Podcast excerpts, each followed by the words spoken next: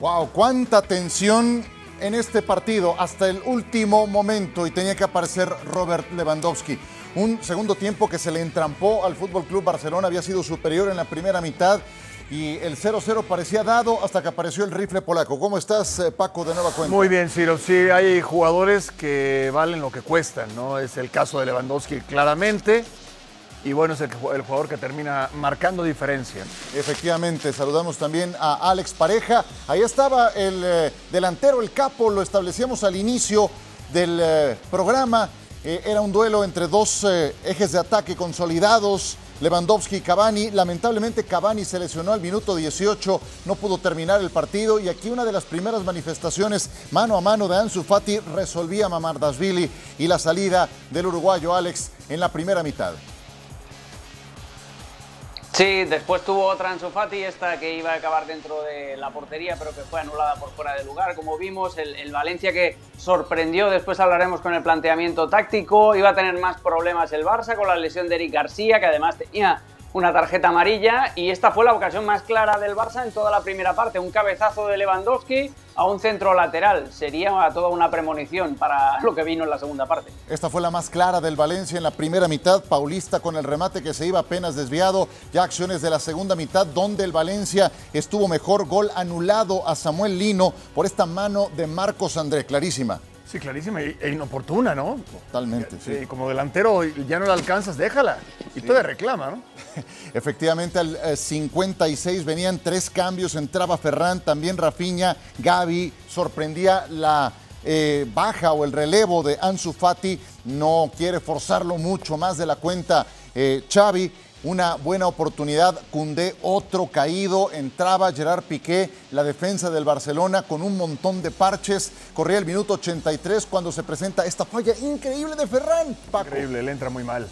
Pero le mira entra, más. Sí, le entra muy mal, le entra, vaya. Él mismo la rechaza. Decirlo. Sí, increíble, increíble, la, pierde de vista, la pierde de vista y después la, el, el, gol, ¿no? La, la diferencia que marca un jugador como Lewandowski. En los partidos así, parejos, en donde no hay nada para nadie, aparece un jugador con la clase del polaco. Sí, y también este tipo de partidos en que tienes registros futbolísticos oscuros, tienes que encontrar la forma de ganarlos y el Barcelona así lo hizo al minuto 92. Próximos partidos del Fútbol Club Barcelona en Champions contra el Victoria Pilsen están ya eliminados, luego el Almería y visitarán al conjunto de Osasuna de Pamplona.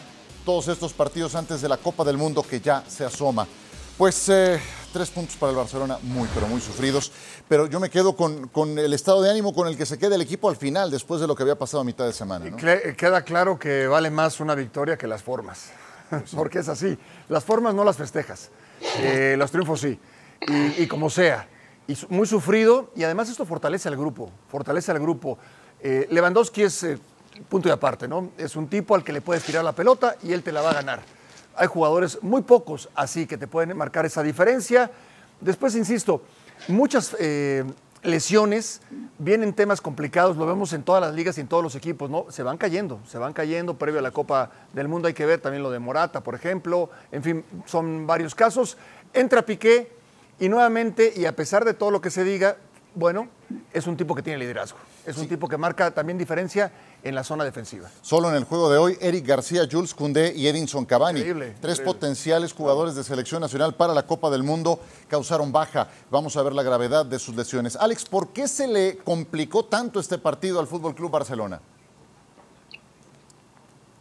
Bueno, en la primera parte el, el, Valencia sorprende porque en vez de jugar con un 4-3-3 lo que hace es meter a Kluivert de segundo delantero, juega con un 4-4-2, eh, con un Fulquier que además retrocedía mucho como habíamos avisado y prácticamente se metía con cinco defensas y hizo un marcaje al hombre yo creo que muy inteligente eh, Gatuso de eh, Justin Kluivert sobre Sergio Busquets en la primera media hora de juego. Eh, al Barça le costó mucho y cuando llegaba al último tercio, ya sea por falta de confianza, ya sea por, por eh, falta de, instinto asesino, pero le faltaba dar ese último pase un pelín más rápido. La definición de Ansu Fati, que vemos que no tiene la chispa eh, de que tenía antes de, de, lesionarse. Entonces se le empezó como a atragantar, a hacer bola el partido. Después ya a partir de la media hora, a partir de la lesión de Cavani, el Valencia sí que vuelve al 4-3-3 y tira a Kluivert a la derecha y mete a Fulquier como tercer centrocampista y ahí las cosas se emparejan un poquito más, pero al Barça le costó horrores tener eh, frescura, tener clarividencia y sobre todo tener cambio de ritmo y chispa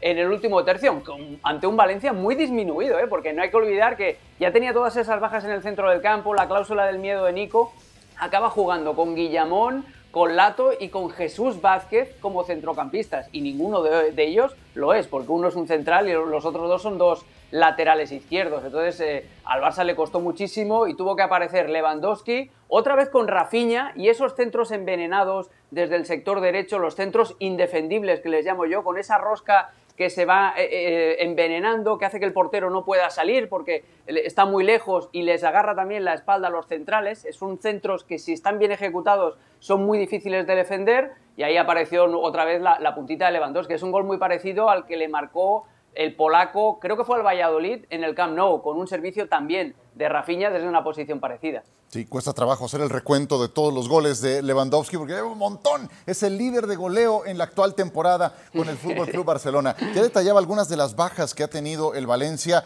eh, así es que no es exclusivo del Barcelona, inclusive para este partido. Pero hoy la defensa Paco del Barcelona terminó con Jordi Alba y con Valde como laterales y con Alonso y Gerard Piqué como centrales. Sí, bueno, a ver, lo hablábamos al principio en, la edición inicial de, Fuera de Juego. Eh, no, no, termina por ser un once típico en la línea defensiva y va modificando y va cambiando, bueno, con mayor razón ahora, ¿no? Marcos Alonso no es que se sorprenda por jugar de central, puede jugar de central por izquierda, Piqué por derecha, nuevamente los laterales cambian, muchas veces por decisiones tácticas, otras por lesiones, la realidad es de que no hay un once tipo en el Barça. Yo creo que es lo que, lo que más le tiene que preocupar a Xavi. Hoy tiene tiempo para descansar.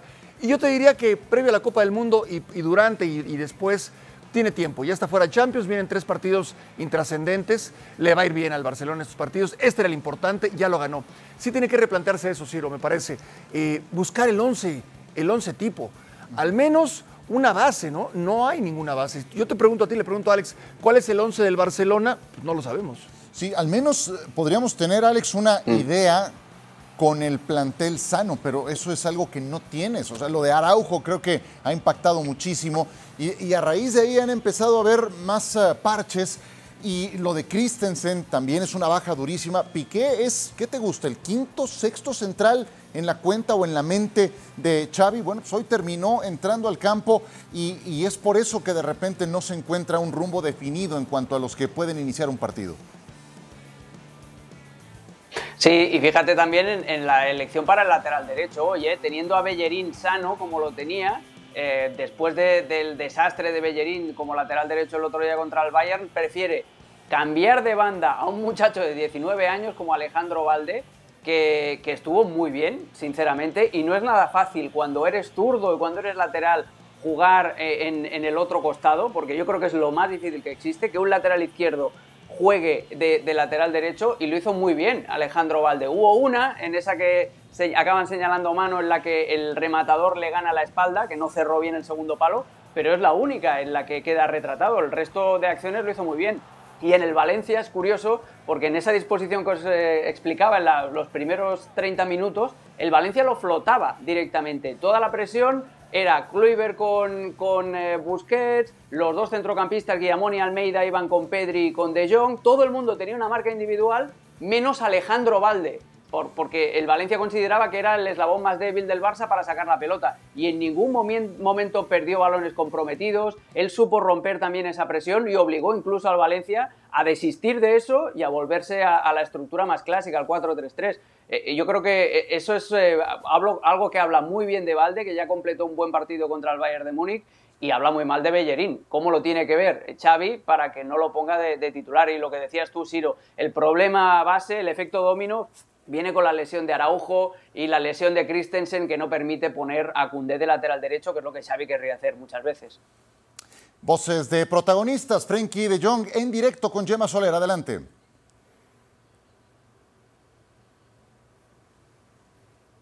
Juego no ha sido muy fluido, no como, como normal, pero al final vale, valen los, los tres puntos. ¿Qué, ¿Qué, ha pasado al inicio del, del, partido? Parecía que faltaba un poco de, de, claridad en los últimos metros, una falta de ideas. ¿Qué, ¿Qué, os sucedía? Yo creo que la primera parte hemos, tenido varias ocasiones para tener una ocasión grande, pero no hemos eh, sido fino al final con la pelota. eh, tomamos la decisión incorrecta y o no hemos chutado o hemos fallado. La primera parte tuvimos bastantes ocasiones, la segunda mucho menos, pero al final marca Robert y todo el mundo contento. Anímicamente imagino que ayudará al, al equipo. ¿Cómo estáis después de la eliminación? Ah, sí, eso duele. Ah, pero no hemos estado a la, a la altura. Siempre, es, siempre, que- siempre tienes que estar autocrítico y no hemos, no hemos estado a la altura de, de la Champions. Pero seguimos trabajando y esto, esta victoria da, da mucho moral, creo. Eh, han salido lesionados Kunde y Eric. No sé si os preocupa a los mundialistas estos Ah. últimos partidos, lo que puede llegar a pasar. Sí, claro, claro, claro. Creo que todos los jugadores que tienen posibilidad de participar en el Mundial están pensando en eso también un poco. Creo que es normal, es una, una vez cada cuatro años.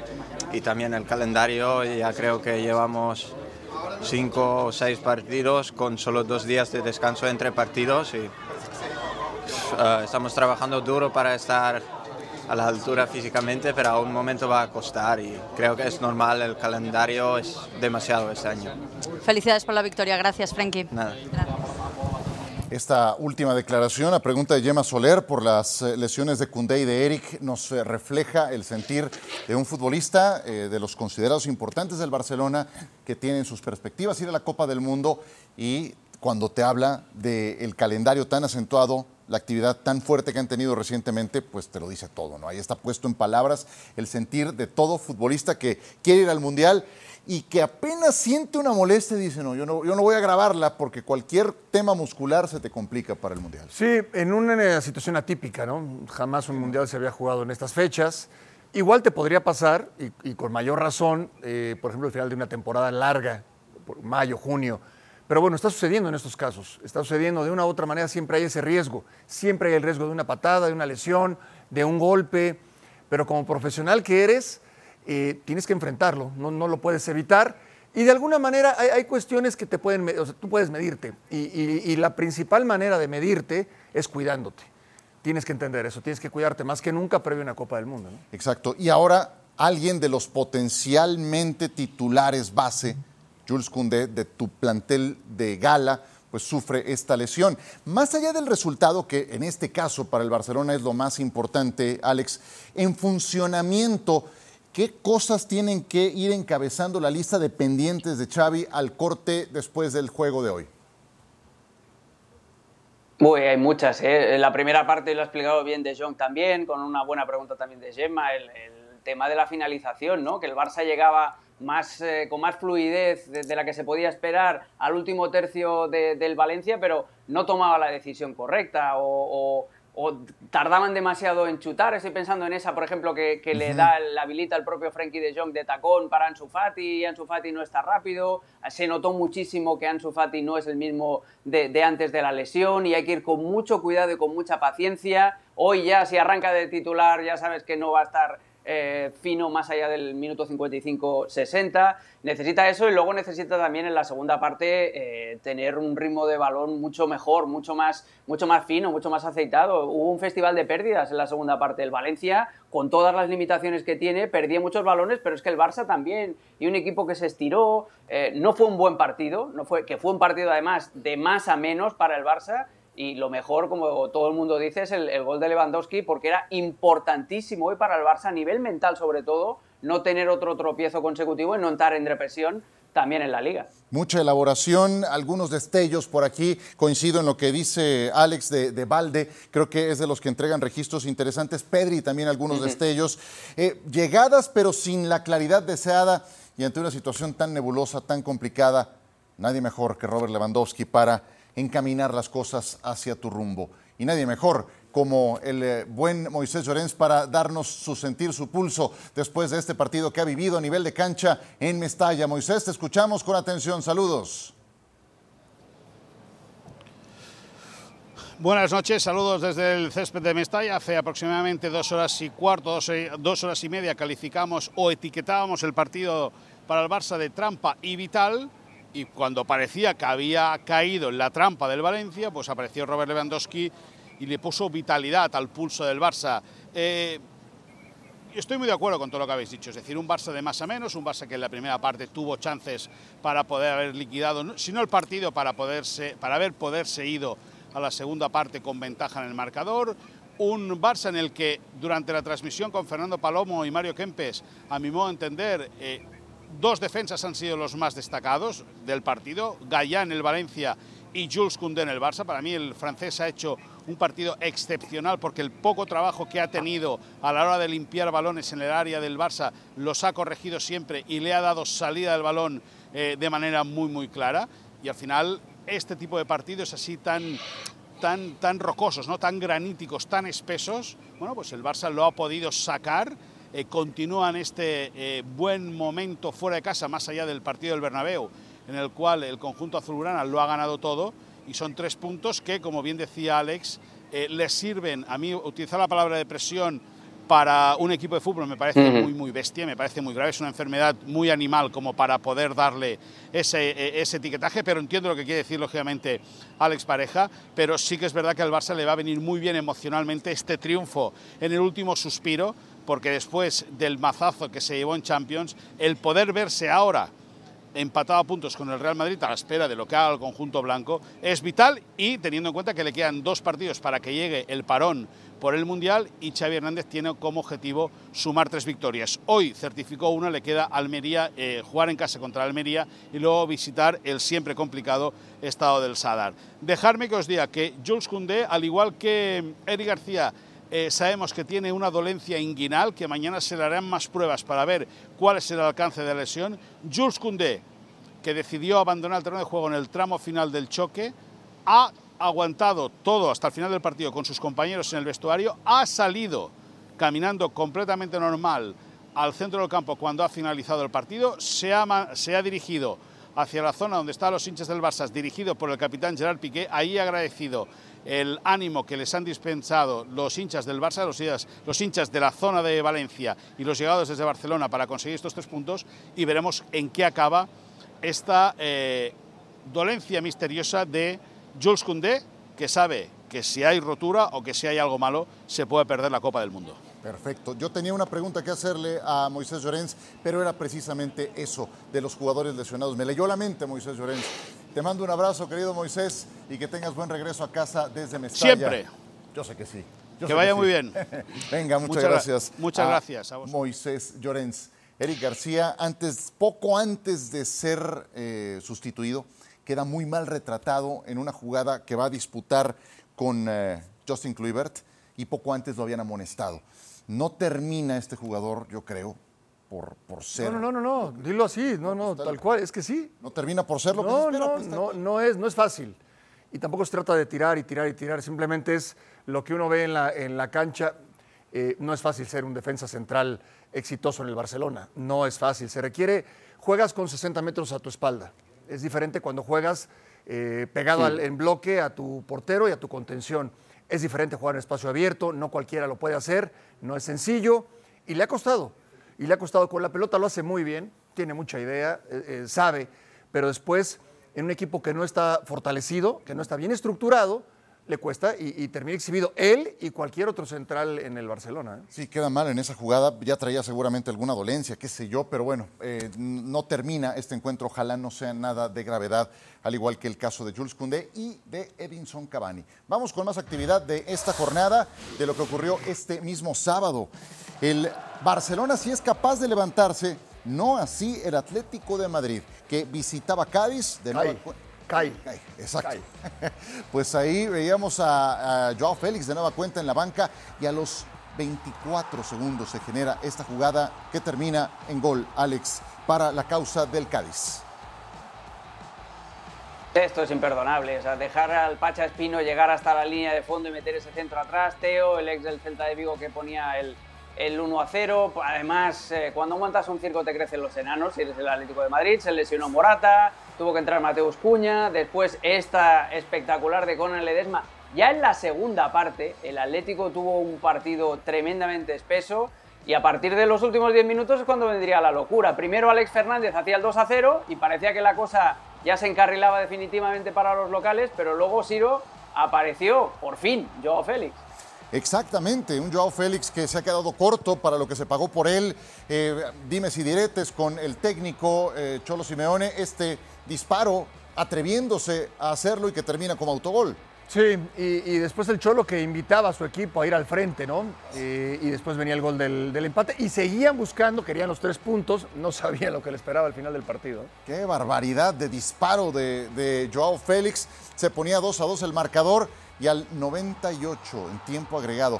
Paco, lo decías en el programa previo, si es imperdonable que te hagan un gol a los 30 segundos, ¿qué me dices de 1 al 98 con 30? Pero además es Savic el que se, entrega con la pelota. En lugar de seguir en su marca, va hacia adelante sobre la pelota como si fuera a rematar y no a defender. Mira la diferencia con el Barcelona, ¿no? Los dos quedan fuera en la Champions a mitad de semana. El Barcelona logra una victoria importantísima frente al Valencia. El Atlético, la misma situación, iba contra el Cádiz, había que revertir la situación y no, la termina empeorando. Algo te dice, algo te dice y te indica que esa capacidad que tenía el Cholo Simeone de transmitir a, los jugadores para levantarse una y otra vez se, está diluyendo o ya se diluyó, o ya se diluyó y no se han enterado. También eso puede ser. Sí, sí, sí. Goles de vestidor, Alex, que terminan eh, gravitando ante el equipo que peor empezó la campaña Hoy es diferente el Cádiz y le termina ganando un juego que no podía perder el Atlético de Madrid.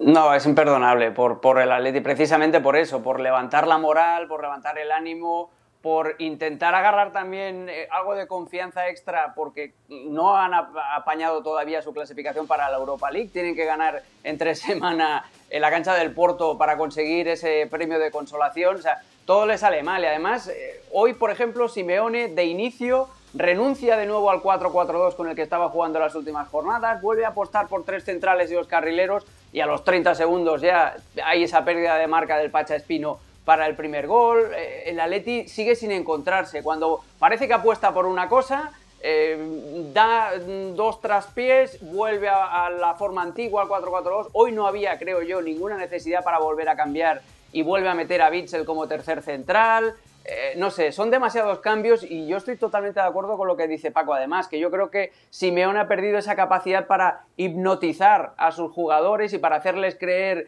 que, sus planes son los que mejor les vendrán para competir. Eh, yo creo que está perdiendo el pulso también del, del vestuario y encima, para la autoridad del Cholo, que Joao Félix hoy salga, anote dos goles y el equipo no gane, eh, es la peor combinación posible, porque vuelve a señalar al entrenador, Joao Félix, como diciendo, fijaos, eh, mira lo que soy capaz de hacer, pero este no me pone, y encima el equipo tampoco suma los tres puntos. Sí, tal cual. Esa, esa es una combinación que termina por, por explotarle en las manos a Simeone. Y con este triunfo, el Cádiz llega a 10 puntos, misma cantidad en la que se quedó estancado el Sevilla después de perder en casa Hombre, el Cádiz es el penúltimo de la competencia y puede desplazar al Girona que estará enfrentando al Real Madrid. Lo tiene realmente complicado este domingo. Eh, el Atlético de Madrid puede quedar al alcance de Real Sociedad de Betis, cuarto y quinto respectivamente, que se enfrentarán el domingo en un juego que promete para esta jornada que viene, para el día de mañana. Y hablando del Real Madrid, tenemos a Ancelotti. Que demasiado a lo que ha pasado eh, contra Leipzig. Ya lo hemos mirado, ya lo hemos mirado eh, intentando de corregirlo. Ha hecho una prueba, eh, todo ha salido bien, no tiene ningún, ningún tipo de problema, pero tenemos que tener en cuenta la sensación del jugador, como siempre, porque hay la clínica que es, que es positiva porque no tiene ningún tipo de problema y después hay la sensación del jugador. Eh, que todavía no está al 100%. Hay momentos en, una temporada donde hay bajas, momentos buenos, momentos malos, eh, pero lo que tengo claro que al final va va a ser una lucha contra Barcelona para ganar la liga. Lo tiene muy claro el técnico y eso se acentúa después del resultado del partido que acabamos de llevarles. Vuelve a poner la presión el Fútbol Club Barcelona en la parte alta de la tabla. Estos son los próximos partidos del Real Madrid, el ya citado de este domingo, luego en la Champions contra el Celtic con los deberes hechos, visitará al Rayo Vallecano y luego contra el Cádiz antes de la pausa. Dos partidos, los últimos dos muy complicados, ¿eh? Sí, tienen Rayo Vallecano y Cádiz muy complicados. La parte positiva de todo esto, los cuatro juegos que ven, todos son en la capital española. Sí. Eso, eso a estas alturas creo que se aprecia, ¿no? Por supuesto. Muy bien, pues eh, ¿cómo ven este partido contra el Girona? Eh, viene de perder ante el Leipzig, eh, Alex, el conjunto del Real Madrid. ¿Qué enseñanza le deja este resultado o este desempeño más bien al equipo de Ancelotti a mitad de semana? Bueno, pues que no siempre te sale bien la apuesta del intercambio de golpes, de, de, darle la iniciativa al rival, porque si el rival eh, te puede hacer daño como el, Leipzig te lo hizo, sobre todo con Enkunku, pues al final lo acabas pagando, porque no tienes todavía a tu arquero en su mejor momento y sigues sin, sin Karim Benzema. Entonces eh, eh, era comprensible, entraba dentro de los planes perder en Champions cuando ya estás clasificado y contra el que teóricamente es tu mejor rival de grupo. Ahora lo, lo, que tiene que hacer el Real Madrid es restar importancia a esa derrota, dando una muy buena imagen y dando buen resultado contra el Girona. Y yo creo que es el rival, mal que me pese, porque ya sabes que a mí me, el Girona me cae muy bien y tengo algún amigo trabajando allí, pero el Girona es, eh, es el cliente ideal eh, para este tipo de partidos en el Bernabéu. Hay muy poca experiencia del equipo catalán en, primera división allí, aunque en Copa del Rey, el último año que estuvieron en primera, antes de esta segunda etapa, eh, hicieron un, buen desempeño, pero lo más normal es que el Girona acaba venciéndose porque además es un equipo con muchos problemas defensivos. Eh, tiene desajustes, tiene momentos, errores puntuales que le, que le cuestan goles y le cuestan eh, puntos, como vimos por ejemplo en el Metropolitano, ¿no? con, con, un error de un central y el error del arquero. Entonces, si es un equipo que, que comete errores, que ya tiene esos problemas de ajustarse a la, a la máxima categoría y encima en un escenario como el Bernabéu, pinta para que, para que sea un partido técnicamente balsámico para, para el Real Madrid.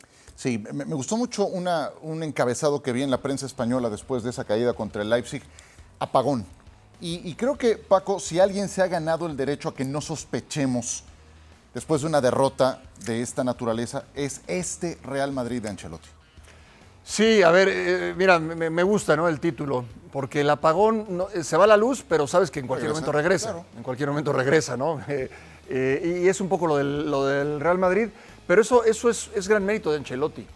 Esa certeza de siempre, ¿no? De, eh, jamás menciona a un jugador en particular, jamás lo exhibe. En los momentos más complicados da la cara y tranquiliza las cosas. Bueno, es un tipo que sabe, sabe dónde está y sabe lo que hace, y eso le transmite al, jugador. Y el jugador está comprometido con él, no, no, no hay mayor problema. Y además en, encara todos los duelos, eh, decía Alex, y, y, y, es cierto, es la víctima, ¿no? El Girona pero lo va a encarar como si fuera el Bayern Múnich.